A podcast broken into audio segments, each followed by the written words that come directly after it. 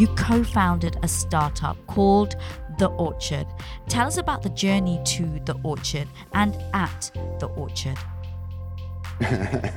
uh, wow, it's a super long story, so I'll tell part of it. And if anyone's listening, just skip forward if you if you don't like it. But uh, but back in the in the mid '90s, I had this record company with a business partner of mine, Richard Gottehrer. Richard Gottehrer, super famous uh, guy in the music business. He was a started as a songwriter in the '60s, wrote big hit songs like "I Want Candy," um, which which I don't know. Lucy, do you know that song "I Want Candy"? Yeah, cool. I want candy. Yeah, everyone knows that. Okay, he wrote that. He produced a bunch of artists like uh, I don't know. Do you know like Blondie? Everybody knows Blondie. Okay, and and and and he started a record company called Sire Records with Seymour Stein. So Sire Records would have been like in the '70s. They had artists like the Ramones and the Pretenders and the Talking Heads. Do you know these? Yeah. Okay, and then Madonna. Yes. Kind of know Madonna, yes. I think yeah, we've yeah. heard of Madonna. So, so, so in the mid 90s, I wa- I was in the music business. I was just kind of a hustler in the music business as an artist manager. And Richard comes to me, and we, we had become very fast friends. And he decided that we should open a record label together. And because of his background, I was I was super excited because you know you don't often get to work with a, a legend, and he was going to be my mentor and teach me how to run a record company. Because if I'm being honest, I had no clue how to run a record company, like no clue how to run a record company. Um, so we started the record company. Within a few months, it became abundantly clear that we were possibly the worst record company on the planet.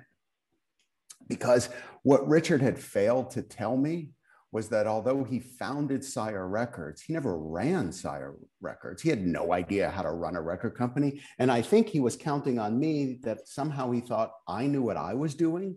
Um, and neither of us knew what the hell we were doing. and I had put all my money into this venture. Thanks, Richard. I put all my money into this venture and lost it all. I mean, I was completely bankrupt. That was it. Wow.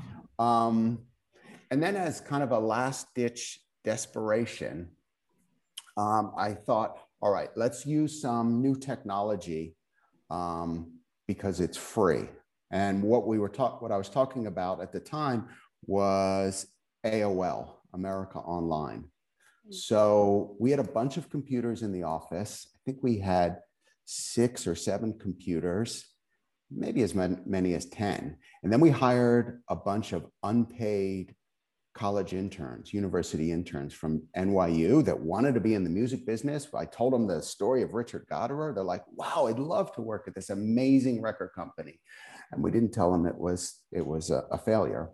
And then we brought them into the office. We connected them to the World Wide Web via AOL. This is 1995. You know, if you think about what the web was in 1995, I mean, it was essentially text. There was no video, there wasn't even music playing. And if you wanted to see a photograph, I mean, as you were waiting for 15 minutes for the photograph to render, you know, I was like tick, tick, tick, tick. You know, after a couple minutes, you start to see about where the eyebrows are as as the as the pictures coming into focus and go, oh, it's just some old bald guy. You know, it, it, it was a very different experience.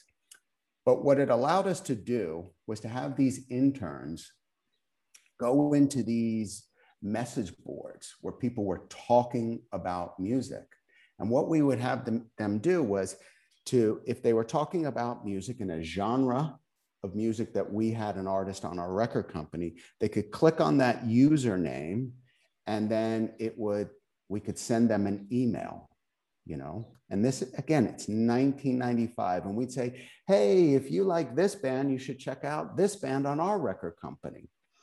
And in 1995, what was extraordinary was that we got essentially 100% response rate. 100%. Every time we sent an email, we got a response that usually started with thank you.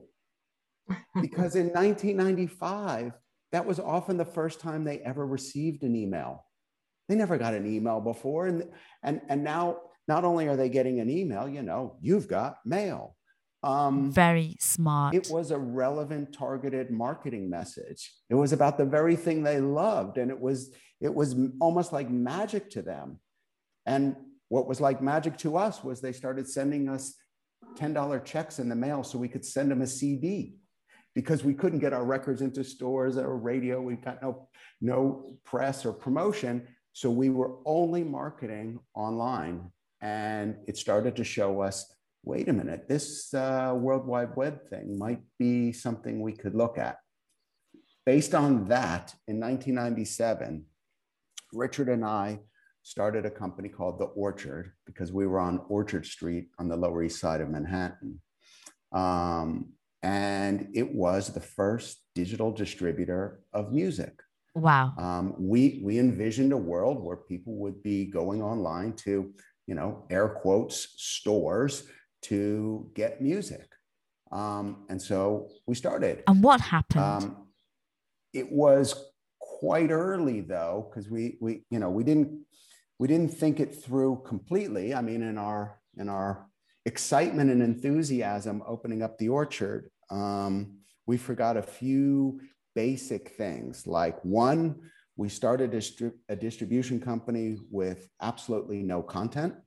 So it's hard to distribute something you don't actually have. So we had no rights, and people didn't know what digital rights were. Um, but even a more fundamental problem was there were no such thing as digital music stores. I mean, iTunes wasn't until March 2003. Um, Napster, which was illegal, wasn't even until 1999. So, what were the most challenging experiences and the impact um, on you? So it was a, a, painful learning experience to get in a, to the digital music space early as the first digital distributor, because when I thought I was completely broke and lost all my money in uh, the record company, what I learned was that there's depths to poverty. Um, that uh, losing all my money was just the beginning going deep into debt was the, the, the next level. Um, at one point in my darkest period, I was $3 million in debt. $3 million. And to be clear, this wasn't, I raised 3 million because I had a great business plan and we had investors. It was like, no, this was personal. I owed people money. I'd lost my house, my car, all my possessions and uh, I was essentially homeless. Uh, I was living in the office. Wow. And uh, you know, here we are. By by this point, it's already you know year 2000, and and we are you know people are aware of us. We're getting billboard articles written about us, and we have everybody coming after us. We we owed everybody money. The landlord, the you know the electric company. We owed the IRS and when I say we owed the IRS, they, they kind of look at it differently. They don't think we owed them money. They, they, they use different terminology like tax evasion and tax fraud, um, where they throw people in prison for, you know, 10 or 20 years. So, so um, it was quite a, a struggle uh, to be uh, too early. But in the end, it, it, it, all paid off. Sorry. In the end, you know, it was a happy story and, and we grew to, to be a quite a large company it's a teeny tiny bit more than just that.